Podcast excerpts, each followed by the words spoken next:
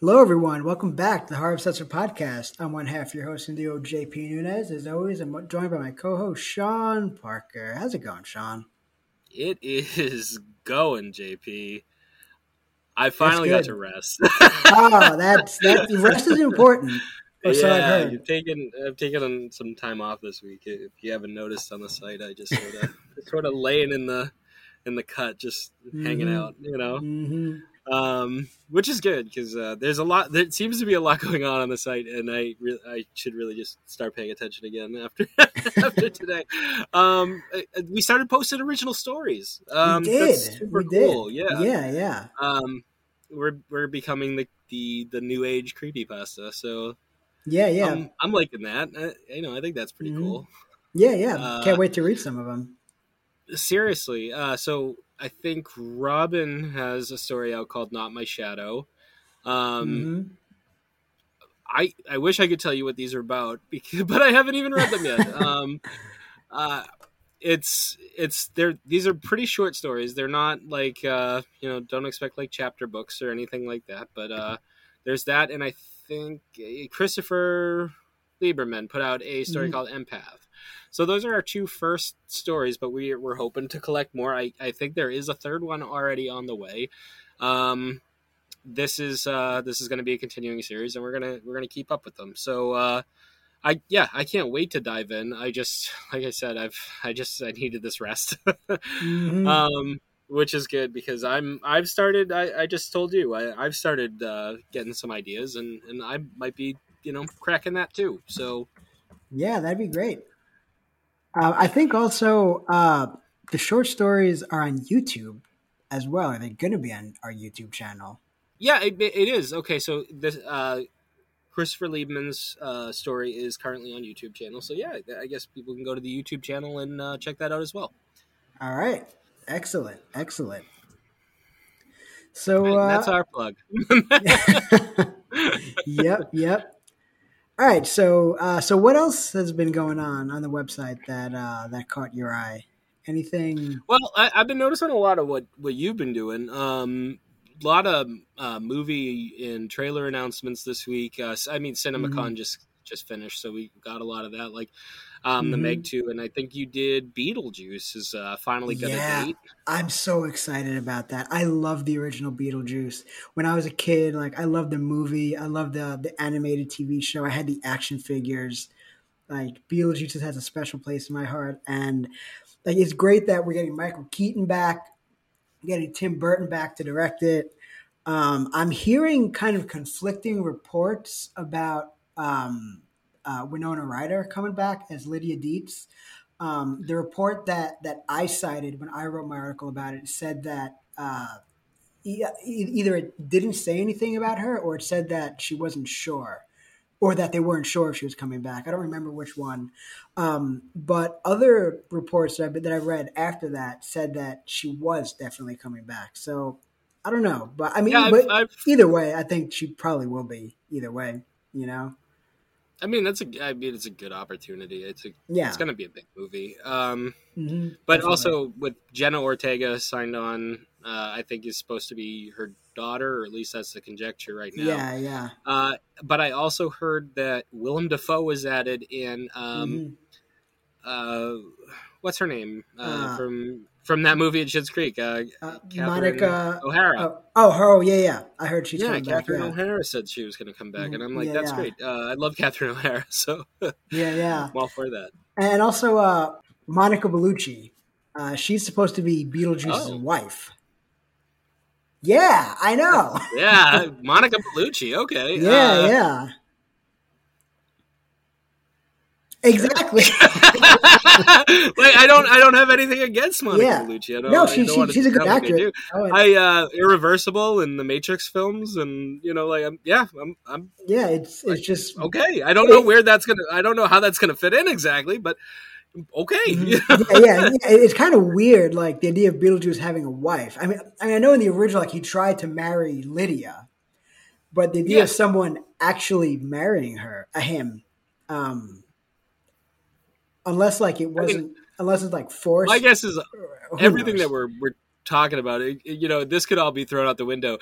she could be end up playing a realtor or something. You know, like I mean, it could follow yeah, in the same footsteps as the first one, sort of. Yeah. So you never know. You know. yeah. Who knows? Who knows? But either way, I can't wait to see it.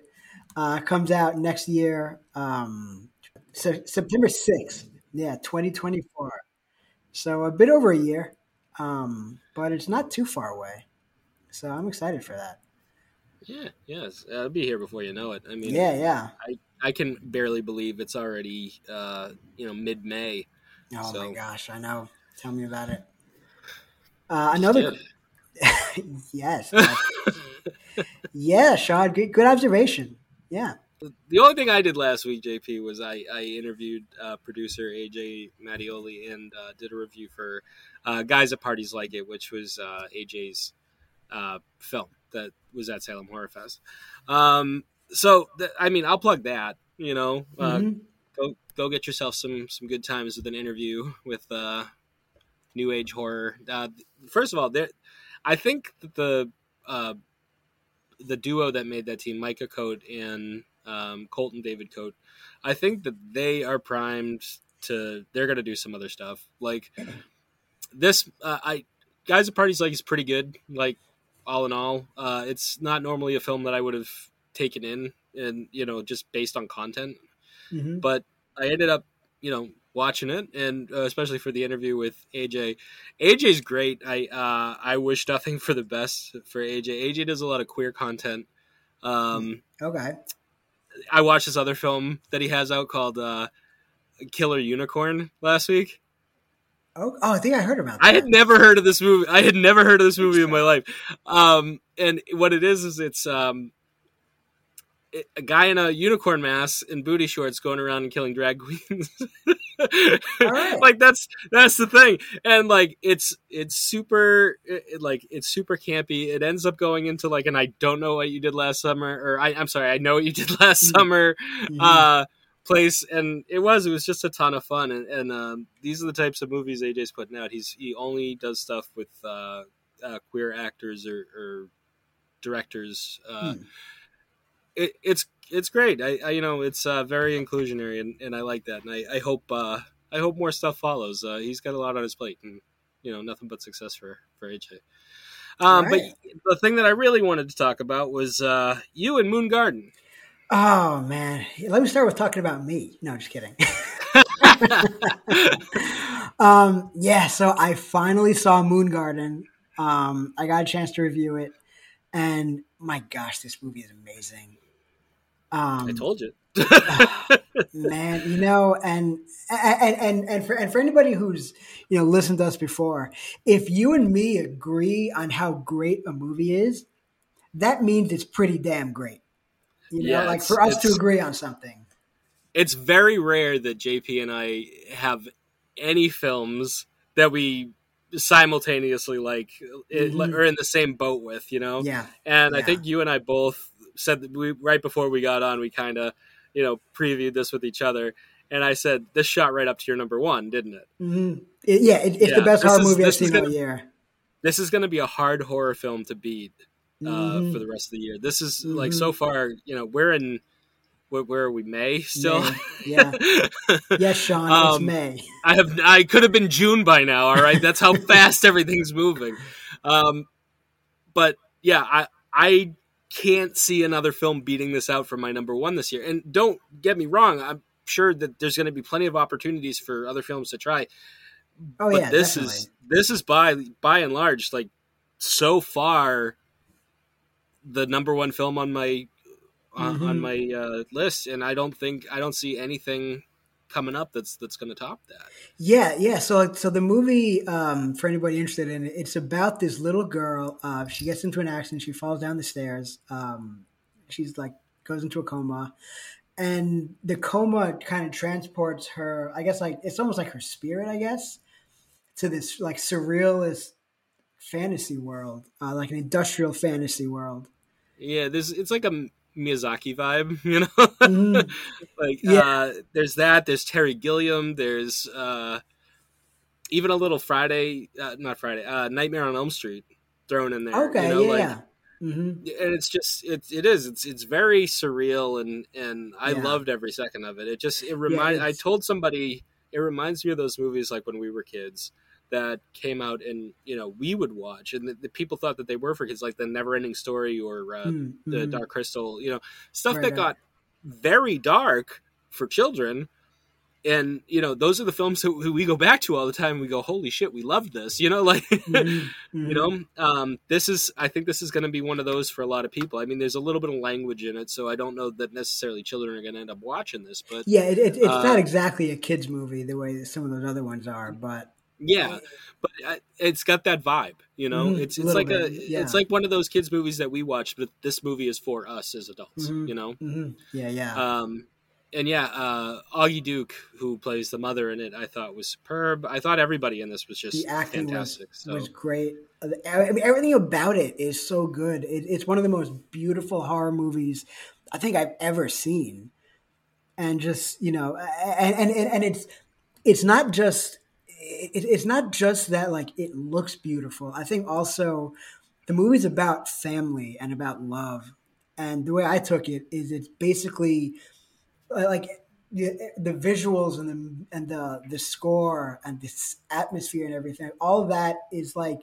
it's an expressionist image of the beauty of love and family you know yeah yeah um It, it is. It's um, it's very, it's very heartstring pulling. Uh, I'll put it that Mhm. way.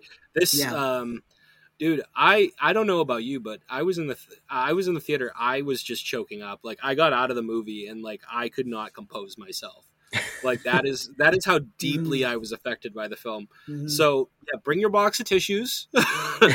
yeah bring your mop you, you know might- you might need it Bring, yeah, seriously. Um, like I said, I don't know if it affected you the way that it affected me, but my God, like, not I quite that it- much but but yeah. yeah, I, I I think I it- what it. it is is get for me. It, you know, I've got nieces and nephews, and I, I don't know about I don't know if you have that, but my my nephew is three years old, so Mm-hmm. um, I just put that into those shoes, and I'm already I'm losing it now. I'm losing it right now. so I yeah, I, we got to stop talking about it. yeah, yeah, yeah, yeah. All right. So anyway, so so Moon Garden. So the so as far as its release goes, um, so what they told me when they sent me the the, the email about it is that Yeah. uh, it debuts at the IFC Center in New York uh, on May nineteenth. So this Friday, the day this episode should be going out. Um, and then a week later, it's going to expand to the Alamo Drafthouse, Los Angeles. Um, oh, I think we talked about this last time. Yeah, when we, did, and so Yeah, I right. also saw that now it's going to be at a whole. It's going to start like basically going on tour. At a bunch of Okay. Okay, too. that's good. That's good. So more people are going to get to see it. yeah after la it's gonna it's gonna go a little bit wider and Okay, i'm, I'm hoping it, it goes local or to a fathom event or something like that because hmm this movie should absolutely be seen and if you have the opportunity to see it on a large screen i absolutely Yeah, I You- w- you I-. I, would love You to watch should. I it in a theater. say enough nice things about it Mm. Yeah, yeah. So, all right. So, if you guys get a chance, definitely check out Moon Garden. Um, if not, then watch it anyway. uh, yeah. all right. that, that our favorite movie of the year so far jp and Yeah. the fact that we agree on it is is wild that Yeah, yeah. that's never happened Yeah, yeah. This this is the one time in history that this is ever going to happen. So, you know, you guys might Yeah. want to check it out. All right. So, with that, we can move Here- into uh, our main You know what I topic of the day. you know what i didn't do this week jp What didn't you do, Sean? I didn't write down the synopsis that i meant to. Oh man, Sean, yeah you're Uh, slacking. I am tired. Oh man, you should you you should be more professional, Sean. You should be more. Like this is me. yeah, right? We- how many times have you written it down? I write things down. The synopsis? I write things down. Well, that makes me feel better then. Okay, Yeah. stop stop berating my professionalism. All right. Um, so the movie we're discussing this week um, is Martyrs Lane. Uh, it's a ghost story. Uh, it's a ghost like drama horror. Uh, it's on Shudder. Um, this is a movie. I can do it. I can do it. oh, you know fine. what? Go for it, Sean. I wasn't saying it, I Sean. wasn't going to do it. I was just saying I didn't write it down. All right, Sean, go for it. All right. So, Martyrs Lane is about. yeah, what's it about, Sean? Come on. What's uh, it about, Sean? Come on, Sean. What's this movie about? Right. Hey, hey, I'll do this to you. I'm going to start doing this to you. I'm. Um, all right. So, it, it's about this young girl who uh, she's, uh, I don't know, probably about eight or maybe 10, 10 years old. Nice. Um, she's at her house. Uh, her mom has become sort of disaffected, and her father's constantly busy. Her uh, stepsister kind of picks on her. It's not her stepsister. I'm sorry. It's just her sister. Um, picks on her a little bit, and to the extent that uh, she doesn't want to be around her. So basically, her family is just they're sort of all off on their own separate thing going on, and um, this girl starts. Uh, she's been acting out. She's been trying to get attention from her mother, who's um, just sort of been in a malaise. Let's put it that way for now. Uh, and a locket that she keeps around her neck becomes the center of this girl's attention because she constantly sees her mother holding it and she doesn't really know what it's about. Uh, come to find that there is a curl of hair, a lock of hair inside the locket that the girl ends up taking and losing. Uh, after losing the the lock of hair, the mother becomes uh, what what would the right word there be? Uh, just sort of like m- more disaffected, I suppose. She just like starts like a downward slide of uh, sort of maybe disaffectedation. Yeah, yeah. Uh, yeah. But she, it's like um, what do you like? Sort of deepening depression and despair uh, once the the lock of hair goes missing, and then so the the girl tries to put it back, and she ends up losing it instead. So then this uh, she gets visited by what she thinks is an angel, um, and they start playing like little kids games in the room, like two truths and a lie, and mm-hmm. The girl starts showing her little things. Uh, she keeps telling her that this thing that she lost is here or there or the other thing, and it's becomes this little game for the girl trying to figure out what this angel is trying to say to her. And the angel is also a, a young girl as well. Uh, that should be that's probably important. So a little bit, little bit. So um, with everything that uh, that the the ten year old uh, uh, Leah goes looking for, uh, everything leads to another step, to another step, to another step, until it ultimately uh, congresses into uh, the truth behind what is actually going on with her family. All right, all right, not bad, not bad, Sean. So yeah, so um, yeah, this is. I mean, this is a movie you that love I love. I adore this movie. I saw this at Fantasia back in 2021, um, and I instantly loved it. Uh, it's one of my favorite movies of the year. Uh, you you like it, but not nearly as much as I do, right? I'm.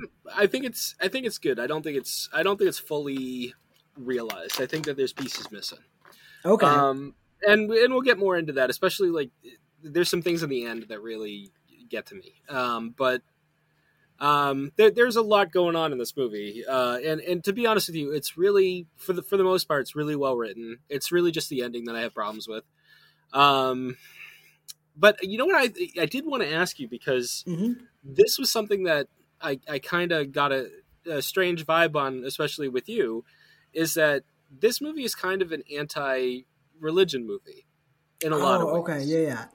Um, and I know that you have, you know, you, you have a certain thing, you know, you have your your faith and all that, mm-hmm. and that's great. But I I kind of just thought that this was sort of a weird one because you usually look into like even when Saint Maud came out, you did that piece mm. about uh, how it misrepresents uh, Catholicism, mm-hmm. and so with this, I, I just I had I had a lot of questions come up about like personally for you, is there anything that really gets to you when they start talking about like because there's obviously like the mother has just totally abandoned mm-hmm. everything.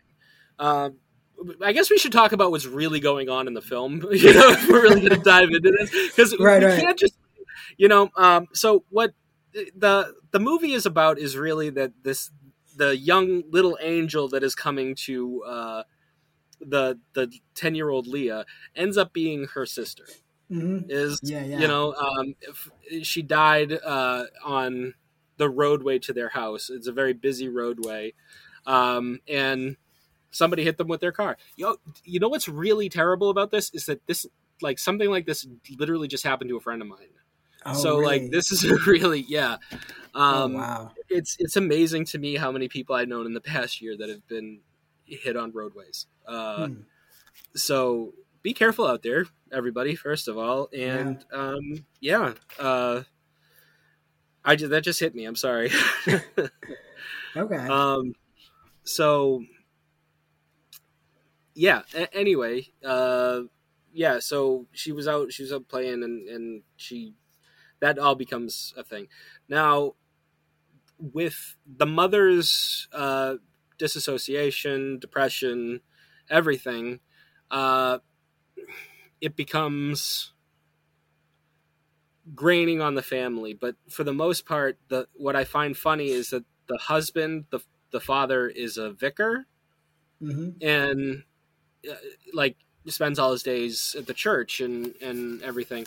But literally every single turn in this movie that has to do with with God or or the church or anything is almost moved away from in a lot of ways like even like one of the first scenes uh the leah who i don't understand like i guess she's getting her confirmation at 10 years old um, uh, I didn't get mine I was like yeah, 17. Well, I don't know. Well, Maybe I, the rules I, are different elsewhere. Yeah, I think they're, uh, at least I get the impression that they're supposed to be Anglicans, not Catholics.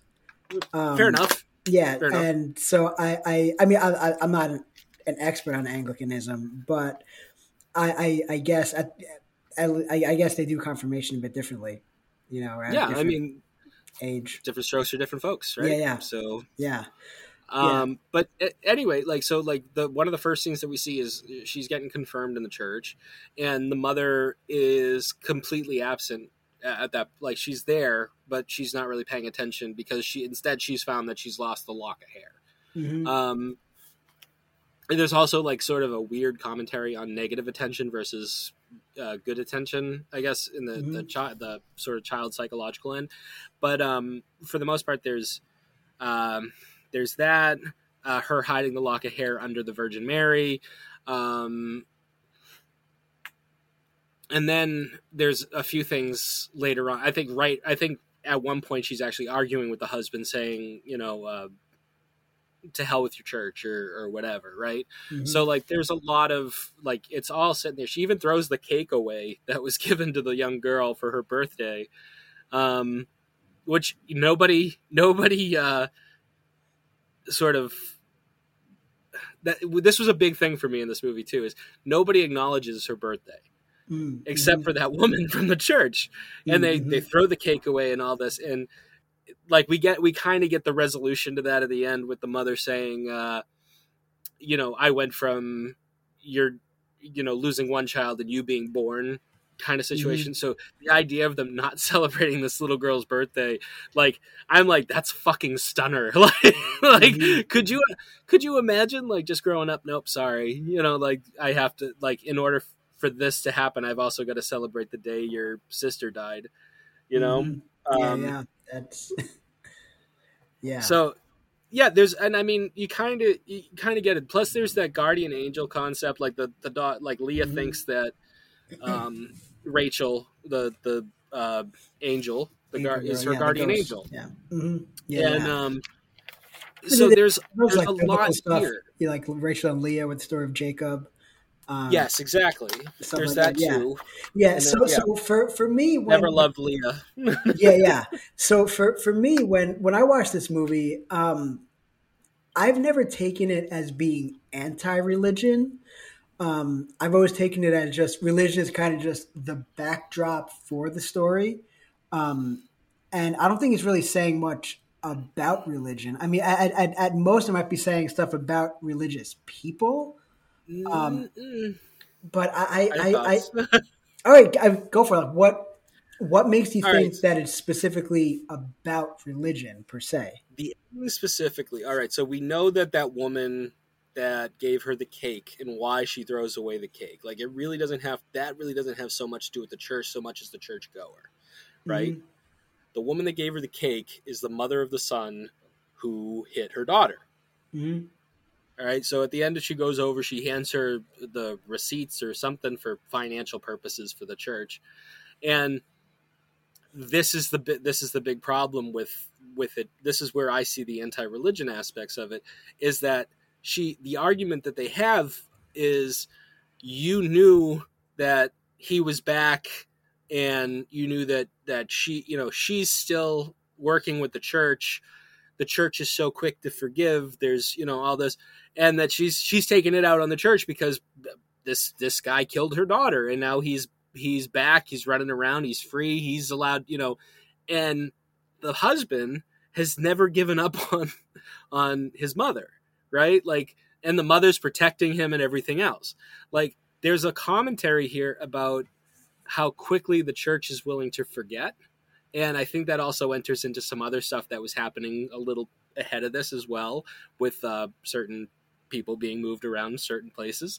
Um, mm-hmm. And there is there's this there's this element of to hell with you and there's another there's another moment in the film too where Leah asks um, about heaven, right, or asks mm-hmm. about and to some to some extent, and the father says, "Well, heaven is like the sunlight; it, it touches everything." And she goes, "Well, what if we hide?"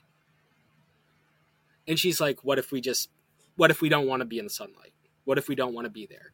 Um, and that's sort of the, the case with the the daughter especially the, the, daughter isn't in heaven the daughter is back and she's decaying like we you know she thinks she's getting her wings she's not getting her wings she's decaying she's you know um it's it's very it's baked in but it, it is it's it's very anti the whole idea of you know you know this is the the color this is the technicolor version of life right and then mm-hmm this is the reality is that there's this decaying girl um, haunting her mother because her mother chooses not to say her name in the house because it's too painful for her. Mm-hmm.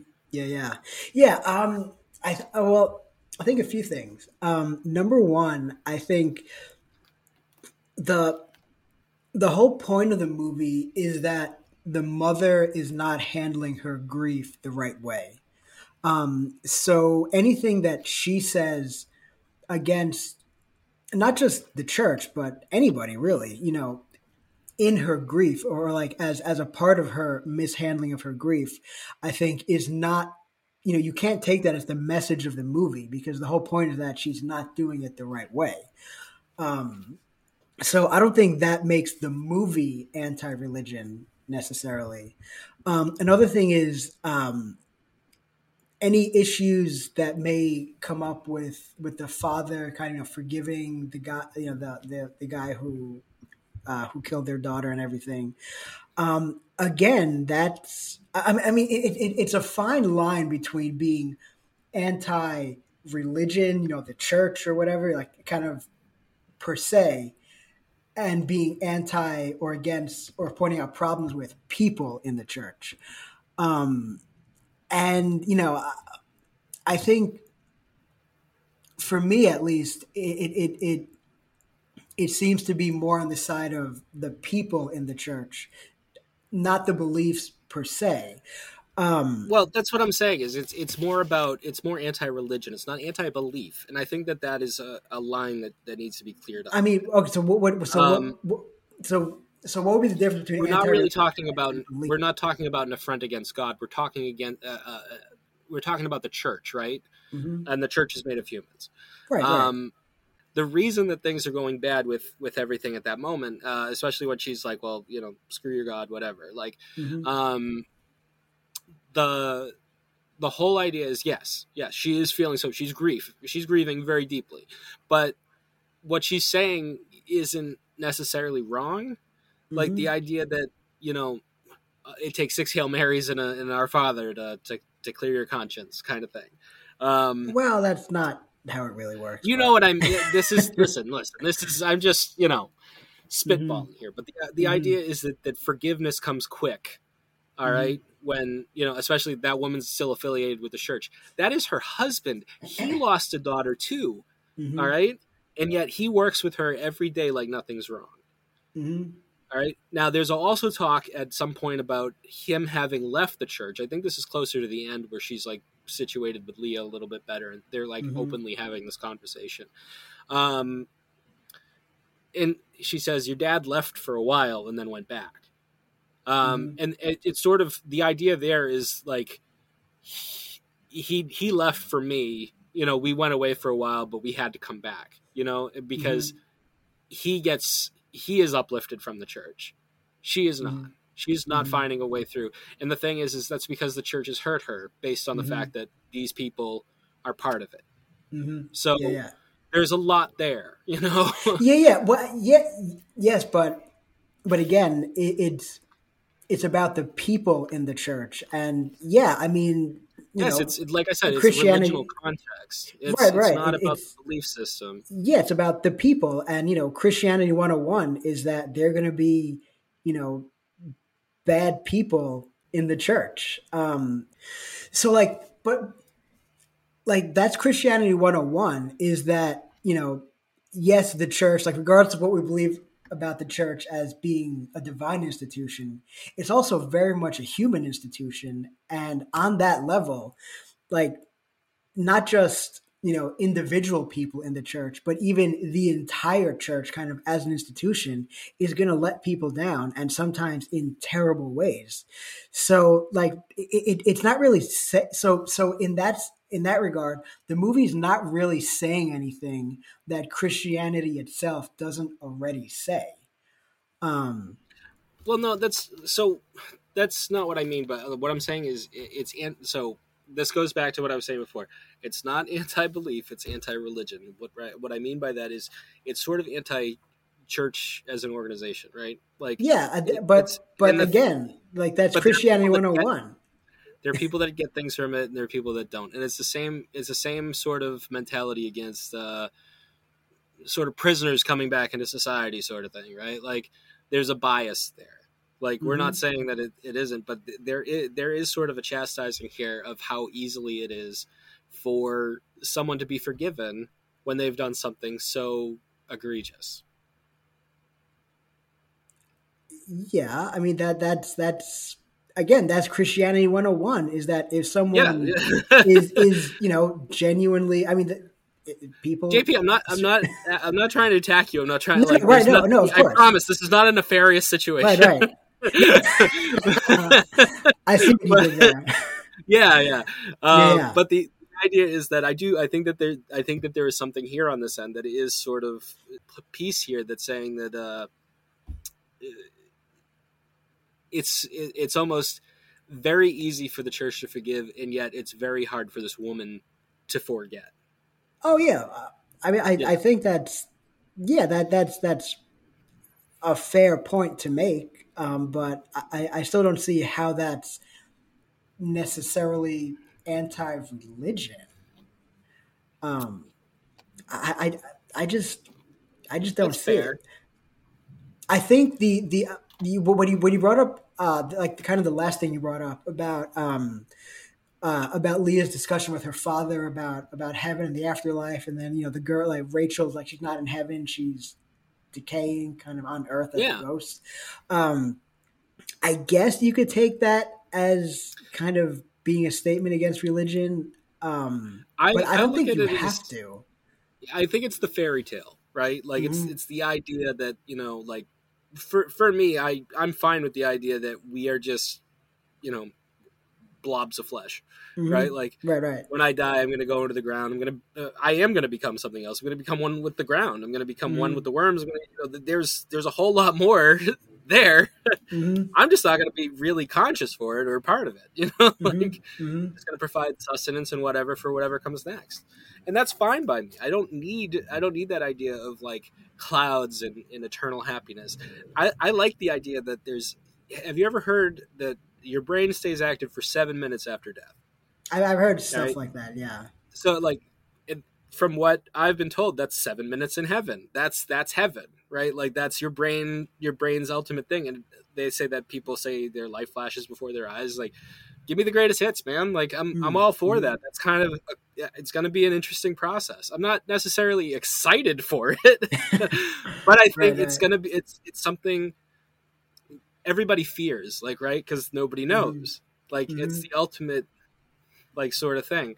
And so there has to be like there's a lot of stigma around this this thing that ha- what happens to us after we die who cares? I'm not going to be I'm not to be around to care. I'm going to mm-hmm. be dead. mm-hmm. Fine with that. Just right, right, yeah.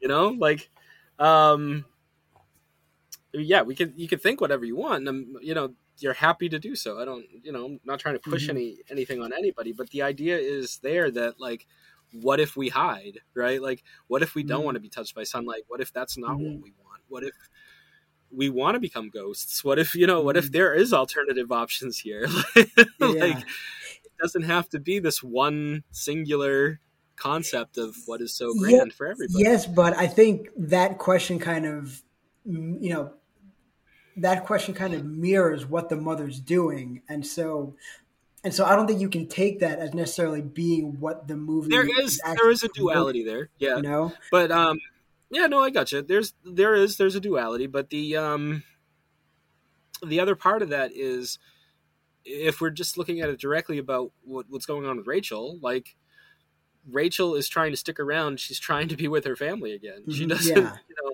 Yeah. Um, I mean, the, the, the fact that kind of what happens to her doesn't really, or at least doesn't obviously align with kind of what Christianity says happens to you after you die. Um, I don't think that's really a commentary on religion. I think that's just the the the horror element of the story. That's just the fantasy element of the story. Itself, yeah, well, so, so you know? but to your effect with the, the the duality of the situation with the mother, all right, we're you're saying that the mother is hiding from all of the responsibility of of sort of saying her name out loud and, mm. and mm-hmm. regaling in any parts any time that she spent with Rachel, right? Mm-hmm. The the other part of that is it's not up to the church to to to say what's what's right and what's wrong. Like, you know what I mean? Like it, what, it's a moral what compass, sure, but what like so what what the mother is feeling is straight up guilt, loss, everything. And the church has already forgiven the the other you know the other parties in this matter. The mother is allowed to stay hidden too. Mm-hmm. All right, grieving, everything else in this process, that is natural. Mm-hmm. And what we're talking about too, with the other part of that, is we're not talking about what's natural here. We're talking about the supernatural. We're talking about heaven, right? We're talking about what might happen, what one person's interpretation of things might be, versus what we know as a reality, scientifically speaking, from seeing other people go into the ground and rot. We're okay. talking about the difference between naturality and in uh, sort of mystical, mm-hmm. uh, but nature effect, and supernature. Right? Yeah. Yes, natural yeah. and supernatural. Right, right. so your duality argument works here because we're also see we're, we're also seeing this from two sides. The the mother gets to be upset all right, the mother gets to be mm-hmm. she lost a daughter. Yeah, um, totally, totally. But, but the whole, I think the whole argument here is that the church is is so forgiving that the mother isn't even over it yet, and the church has decided, well, we're moving on. You know, mm-hmm. like, and yes, that's the church's nature, and I get what you're saying there. Mm-hmm. But I do think that there's, it's trying to say that, like, how is that justified? You know, for a mother still to be grieving. And yes, it's been a decade. You know, it's it's literally like that's how old Leah is. Mm-hmm. Um, it's been a decade, but that is that enough time for her to have moved on from losing a daughter? I see what you're saying, but I don't think I don't think the movie is really about whether the church is right or not. I think again that's just another I, it's not what it's for, about. It's just it's it is it's all it's all back end. Story. But I do think that there's commentary here. I think that it exists in this film. I think that that was why it was put together this way. Mm, I, uh, I mean, am I fucking with one of your movies, JP? no, no, no, no, you're not. You're not. Um, I mean, I think, I think even if you're right, I think again that that just you know that's just well, it doesn't. It, it's the up to church of the human. All movies, yeah, yeah. So, so, so, yeah. So, so, I mean, essentially, I'd say that a that, that I, I, I, I still don't see that commentary in the movie. I still see it more the religion just a backdrop for the story. Um, but but even if that commentary is there, that, that again, that that's just you know commentary on the church as a human institution. Which um, I mean, if you talk to anybody who works yes, in the church, they'll. But they'll that's what I'm talking about. The same thing, yeah.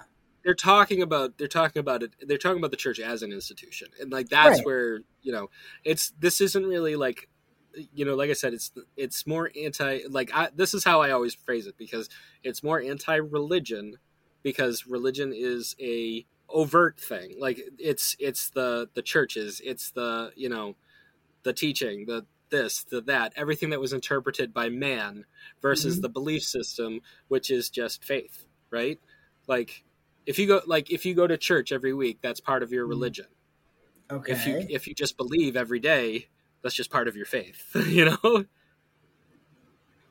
okay. Um,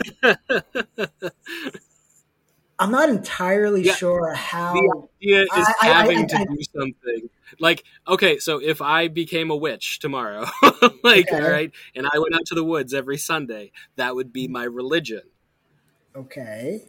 right but if i just stay in my kitchen and, and do spells and make stews like am i just a witch every day and i'm not saying i'm not trying to to, to I downplay mean, any, any I guess Wiccan it things would. i'm just Yeah. i'm just yeah. putting something out there in, in sort of I mean, a- I, I a guess it that would be your religion, but you see what i'm saying like we're talking mean, about faith I- I- I- versus the institution I kind of do, but I'm not in. I, I'm. I'm. st- I think we would. I think for for me, to I am really- riling you up today, aren't No, I? it's not that. It, it just. I think what you're saying is still not entirely clear to me. So, Okay. so I think we would need to spend a lot more time talking about this and kind of clarifying things. And we're already about 45 minutes into it. and we've only talked about this About one. this one question. aspect Yeah, yeah. yeah, yeah. So, so, so I think I think at this point it might be best for us to just kind of, you know, yeah, we'll just move along. Like the rest yeah, of this is really we for made our points us. and you know, kind of just move on to to something else. You know, yes, um, what, what what one thing you said is that before that you said that you had an issue with the ending. Um, I did. which, which, I, I think I'm again I, I don't know what your issue is, but I know when I wrote my review of this, I said like my, my, my one criticism of the movie was the final scene. Um, you're talking about like the sort of ambiguity in the in the ending, or it's not the ambiguity. I, I I thought that that ending kind of contradicted everything the movie had done before that. yes, yes, thank you, You yes, that the whole movie is about the whole movie is about Leah's mother learning to accept her grief and not let it get in the way of her love for her daughter. But then the end of it is she can't get over Rachel it. Yeah. ignoring her daughter. you know? Well, here's the thing: is do you think that she lived or died? Right? Like that's sort of like on the table. I think that she. I think she went out the window. I mean, it, Oh. it sort of fades it into that dreamlike context, right? Mhm. I Well, no, I see it as that uh, isn't that that's Leah's dream, isn't it? that's what it looks like. However, in the next couple of scenes, right, you see, you hear the mother. The mother is only whispering. She's like, "Time to get up now." Hmm And then the next, the only time that we see the mother at the end is through the sheet of the curtain, the way that we first really sort of see Rachel. So there's this ghost-like context with the with the thing happening. So yeah, there's an ambiguity in that ending on whether you want to see it as that the mother lived or died. But at the end, she's also sitting with Rachel at the piano. hmm Yeah, yeah. So so the question becomes did she live or did she die? And it's so dreamlike. The ending is so dreamlike that I I have to say that she she dove out the window with her daughter. All right? And to me the reason, like, there's a lot of reasons if you go back and watch that ending, I think that that happens, uh, which I've, I've told you already. But um, the idea is that she can't get over the grief. She loved, just like Jacob, she loved Rachel, not Leah. Mhm. Yeah, yeah. All right. So, and it's postpartum depression. It's it's literally everything that happened at once.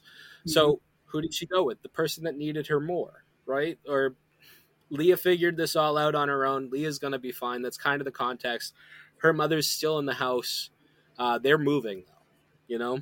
Mhm. So this is the last moments that she's gonna get with her mom. That's why she holds the uh, the sheet music near her and then they're playing that sheet music they're playing that those chords on the piano without Yeah. the sheet music they Mhm. know the yeah, they know the melody Yeah, yeah. All right. Yeah.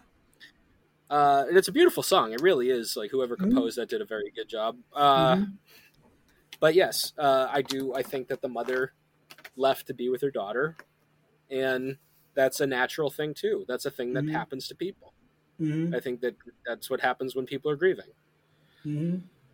Okay, I, I think Uh, that's a fair interpretation. but yeah the, the, the reason the reason that it bugs me the most is there's a commentary here that's like that starts off with like say her name you know Mhm. like recognize who she is and and you know all that and then it then all of a sudden uh the you know once you'd think that that would be the end but they kind of give you this sort of uh extra ghostly haunting moment with rachel and then it becomes don't look at her Mhm. Mhm. so there's yeah, this okay. confusing me- there's this confusing message there about what are we supposed to do are we supposed to say her name or are we not supposed to look at her Well, I think and i I, I, I think what's going on there is that she's supposed to say her name to acknowledge her, but not look at her to hold on to her. You know, I think that's kind of the the, the distinction there. I mean, you can you can say that, but it is not it is not very well done in that moment. Like it's very unclear as to what is happening on that end because it's a mixed message. I mean, it's just you know we're going to acknowledge her and then don't look at her. You know, like it's it, that's not much of an acknowledgement. Mhm. Um, the idea is that there should be pe- there should be peace coming, and there's no peace. And Mhm. maybe that has something to do with the mother's decision, like on my end, for her to jump out the window. But Mhm. yeah, Well, I think I, uh, Well, I think either way, whether she jumps out the window or not, that that ending, especially you know the final scene in particular, um, definitely, like I said, it, it contradicts the whole point of the of the rest of the movie. You know, like It does, exactly how you interpret it. So, so it, Yeah, it, no, it, it almost doesn't matter how you take it. well, that that's that that there. again goes to like what you're saying, where it contradicts the the rest of it. I mean, that again goes to prove the idea that she jumped out the window. Um, I don't think it proves that. I think it could be that she's just, think- or think how, does. how how it, how does it prove it? the whole idea is that she hasn't said her name to hold on to her sanity. The minute that she says her name, she jumps out the window.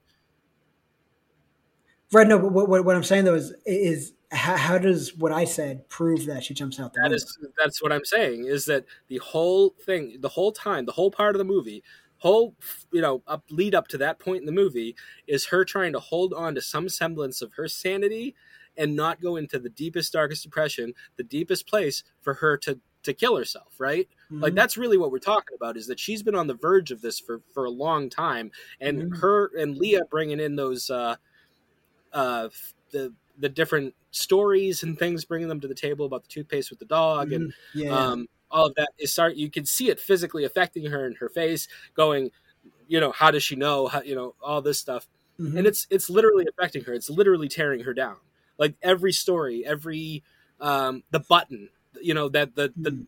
uh, that Mhm. Rachel was playing with as a baby that kept coming off, and the reason that it's it was never sewed back on, and it's almost like when she sews it back on, she's saying that like. I am a replacement. It's okay. I'm a replacement, you know? And that's affecting the mother. And so like when she goes like she's literally battling this thing every day. All right? To the extent where like at the end of this movie she says her name and she jumps out the window. That's like it's it's like I'm never to be rid of this. I'm this is you know like she's fought so hard and the end of the road is here. This is the end of the road. I, I still don't see how that proves that she jumped out the window because it seems like you're it seems like you're recounting the narrative on the assumption that she jumped out the window. Well, it, like I said, it's still ambiguous, but I think it's I think it's just another point in the hat. Um, there's no like okay, so what if uh, on the other end, right? Speculatively, mm-hmm. we don't get to this point in the movie, all right, and I think the next part would have been some something would have happened, but the mother would have no idea what was going on. The, the daughter and the mother don't talk. Leah, you know, Leah and her mother do not talk to each other about anything that's going on. Anytime that they do, right? Um, even at the beginning with the cake and everything, uh, you can't have cake for dinner. She throws away the cake. All right? The mm-hmm. daughter doesn't say anything to the mother. She just accepts what's happening, moves on with it. She thinks her mom hates her. All right? mm-hmm. And the, the, the, whole idea is that this is going through the entire house, right? The mm-hmm. sister hates her. Her father is is kind of is is loving towards her, but they don't really have a relationship. Like it, it's almost mm-hmm. like he's not present at all. Because right, right. my guess is he can't be around the mother with everything that's gone on either. And maybe the mother doesn't want him to be around, if we're mm-hmm. being honest. Mm-hmm. Um, so the whole time, right? You're just you're just barely hanging on. Any interaction that you have with your daughter, right? Uh, the first she's like, "Hey, what are you doing down there?" I was thirsty. That's like the most that they say to each other. That isn't, you know, two words, mm-hmm. I suppose. Mm-hmm. You know, uh, when they finally have the deep conversation, um, she tells her mother she can rest now. Right? Okay. And um, then everything happens with the she she they they lay down, the mother goes into the other room, she sees the daughter, and she jumps out the window with the daughter in her arms. Right? Then we see the daughter wake up, and then it's all very dreamlike. There's the whisper speaking, there's get out of you can get out of bed now. You know, that kind of thing. Yeah, yeah. There, for me, there's no other way to take this than than she caved to her depression. All right, she got one look at her daughter, and yeah, maybe it's that's the reason. Don't look at her, right? Maybe that's it. Maybe that was the final nail in the coffin for her. She saw her and she jumped out the window with her. I mean, it, it's consistent with that interpretation, but I think it's also equally consistent with the other interpretation that she didn't jump out the window. I, that, you know, I mean, cause, cause, you can you can think whatever you want. That's what I'm saying. Is it is ambiguous. It's there for you to make up your own mind. But I I have these points together that I think it proves otherwise. I you know. I don't, I don't think it proves that. I mean, it it fits either way. Okay. okay. I mean, let me rephrase that. I, I, I, I, mean, your your points about like the whispering and everything at the end, like that, that, that, that's a good point. But I think what I said, my, my interpretation of the "don't look at her," I think that fits either way. I think you're right. I think the "don't look at her" is. I think you're right. I think, but I also think that it has to do with her depression, why they don't want her to look at her. But I do think that it is a, a sort of contrived. Uh, uh, idea of you know you need to recognize her but don't look at her you know what i mean i do think that that's a little contrived um no i i i I think that works because you know say her name because she she's not there so you have to recognize her but don't look at her because you know now she's right in front of you so you know don't kind of get caught up in it too much you you you you, need yeah yeah but it doesn't mean that it's non-conflicting it's still conflicting. It's still that part of the narrative is very. I don't think so. I think the I, I I don't think if you say her name, you need to look at the ghost. I think you know you you could do one without the other. You can acknowledge no her, you acknowledge her, but, but you're you're you're you're blending the apples and oranges, buddy. Um, so you know, yes. On, on one hand, you can say her name, and on the other hand, you cannot look at her. However, these two things seem to equal a similar theme, right? These are both pieces of fruit, apples and oranges. okay. Right, so if they're right. apple and orange, you can do one but not the other. Because they're apples and oranges. They're not apples and You apples. can because the ending is ambiguous. right, that, that, However, fair. it doesn't st- it doesn't stop the ending. It still doesn't stop that from being sort of a complicated version of what they're trying to do. All right, just based on the wordage, say her name, don't look at her. Acknowledge her presence. I think also don't see her. I think also another part of it is, if I remember correctly, when she's when Leah says "Don't look at her," that's when Rachel is start is becoming kind of like evil, almost. So yeah, which I think so is I silly think that, too. I mean that, that that that's fair, but I think the fact that she's becoming evil makes it a bit more understandable why Leah would tell her mother not to look at. Them. Yes, but why does she come back in that form? Is it because she said her name? Uh, I think I think, I think, I think that's a fair question. That, that's a fair question, but that's separate from the the question. The, this is what I'm saying: is it's it's complicated from from the moment the say. I mean, yeah, know, yeah, say, no, it is, it is. Her, you know, mm-hmm. if you're trying yeah. to recognize a person and you're not seeing them, what are you actually doing? You know, mm-hmm. like, and that's sort of where I where I land on this mm-hmm. movie is I just think it's a little that I think that the narrative is a little too much. I think that it, you know, it tried to do something, it just didn't, it just didn't fully get it. You know, like it just mm-hmm. didn't fully get there.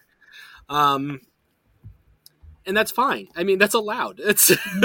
yeah, Ruth yeah. Platt still does a pretty good job. Like it's mm-hmm. it's fine. It's still it's a watchable movie. It's it's not a bad movie. It's you know. It's yeah, yeah. More your cup of tea than mine. It's fine, you know. yeah, yeah, yeah. I mean, for for for me, everything the movie gets right up until that ending far outweighs the issues I have with the ending. That's so. fair. That's a fair assessment. Yeah. Mm-hmm. Um, yeah so I, there's one other thing that I, I wrote down, and uh, you know we've really only talked about like three, two points of this movie. We're moving into the third, and we're we're at the yeah, end of our conversation. Yeah, yeah. Well, but, you know, um, how it goes sometimes. Yeah, yeah exactly. Um, but what do you think of the sort of Peter Pan and Wendy uh, sort of comparison here? Like, so the original version of Peter Pan is kind of based on a morose idea of dead children um, the island of Neverland is sort of the heaven idea for mm-hmm. uh, you know those lost boys. Every night, Rachel comes and she visits Leah at the window, and they play games and they tell stories. Um, instead of a thimble, I think we get a button. You know that kind of thing. Okay. Uh, what do you think of that as sort of the you know? I mean, we see a lot of. I think we see a lot of films that sort of base their narrative on Alice in Wonderland a lot of the time, but it's very rare that we see something that's based on on like a Peter Pan idea. Um, to be honest, I never really thought about that. Um, okay. I mean, I mean, now that you mention it, like, yeah, I, I can definitely see the similarities there. Um, I mean, uh, off the top of my head, I don't know how much uh, how much thematic significance that would have, um, rather than just being kind of a, a, a similar enough, kind of just being a, a, narrative framework to work with. To to um, an extent, but I also think that there's some uh, like uh, the idea came to me because I started thinking about the mother, right? Mm-hmm. And the mother is dealing with the the incident from Rachel's death, and I started thinking about the idea of Peter Pan, right? Mm-hmm. Uh, what if a lost boy came back, right? Mm-hmm. So that's it, it's a scary idea, it's, especially for somebody that's grieving. That you know that window. If you think, if you look, every time that that window is open, someone goes over and shuts it. Like mm-hmm. um, the the sister early, I think the mother does at one point. Mm-hmm. Um, any anytime that Leah goes to get up, they're they're scared as hell that she's gonna like fly away, right? Mm-hmm. So mm-hmm. I constantly get this this weird Peter Pan feeling. Like the first time I watched it, I did too, and yeah, so I I just thought of like the mother as sort of like the mother in that context of uh, all of a sudden her three kid, you know, well the the Peter Pan story, right? It's uh, Wendy and her two brothers, like in the Disney context anyway, the um, mm-hmm. fly out the window with Peter Pan and Tinkerbell, right? And they go to to, to Neverland. Uh, what if Neverland?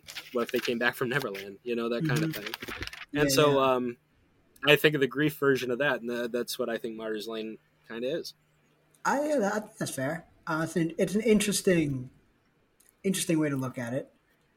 Um, yeah, I mean, it, it, it uh, now that you mention it, it does seem like it definitely, you know, uh, Ruth Platt definitely could have intentionally based the story on on on um, on kind of the the structure of Peter Pan. Yeah. Um, but but but do, do you think that has any thematic significance? Well, I think I think it's set up that way. You know, I think it's set up as that sort of uh, like it's there. It's just sort of structurally there, but mm. um, not. Uh, it doesn't really have any bearing too much. But at the same time, maybe that plays a role in how she wrote uh, the mother as a grieving person. You know. Mm-hmm. You know, and we've been talking, you know, we've been saying the mother all this time. We really should have learned. I really should have learned names. Does she have a name? Her name is Sarah. She's played by uh, Denise. Oh, Sarah. Okay. I think it's yeah, Go. Yeah. I want to say Denise Go. Um, and Steven Cree, who plays the the husband Thomas. Mm-hmm. Uh, the only thing I know him from is is uh, he's in a bunch of things with Teresa Palmer. He was in the Twin last year, and uh, Discovery Witches with her. So. Okay. Okay. All right. Um, I think we've uh, pretty much gotten everything that we wanted to. I mean, I, I, I well, I hope you got everything you wanted to. I mean, I just sort of, I just sort of took over. Yeah. Um, I mean, the the the ending is, is is is kind of the the big. Yeah, I mean, we talked about you know the ending is kind of my, you know the the big criticism of it we kind of got to like the the overall point of the whole movie. Um, yeah, I mean, you know, I mean, there are the little things here and there we can talk about. I think we kind of got the the the big things, you know, kind of overall what the movie's about. You know. Yeah, didn't mean to railroad you, bud. you know, you know, I mean, the, we talk about whatever we want to talk about, you know, and if we want to talk about one thing for like eighty hours, you know, this is our podcast. Yeah, fair enough. We do what we want. Yeah, right. exactly. let's just hope we're being interesting for other people's sake. Uh, I'm sure. I mean, come on, it's us. How can we not be interesting? Hmm. So hopefully, some people out there are fans of Mar- Martyrs Lane and uh, decide to give us a shot. Uh, or they're not fans, but because of this podcast, they become fans you know that's that's pretty much impossible with all the stuff we get here JP. But you know, I like your gumption. Or maybe they see, hey, JP and Sean are talking about Martyrs Lane. I should check this movie out. Then they check it out before listening to the podcast. Then they say, oh man, this movie's awesome. So sure. in my fantasy land, that's that's what happens. Yeah, that's that's. Yeah. The... mm-hmm. Mm-hmm. Yeah, yeah. All right. All right. So I guess we should discuss what's happening next time on. Yeah, what is happening next time, Sean? Did you write this All one right, down? So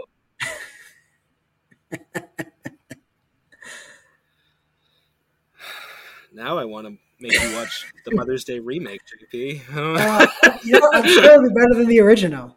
You never know.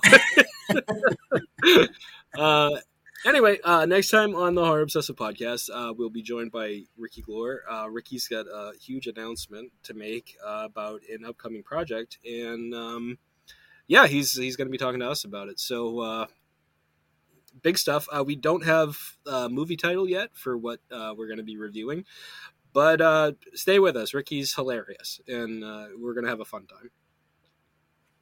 All right, there we go. So, looking forward to it.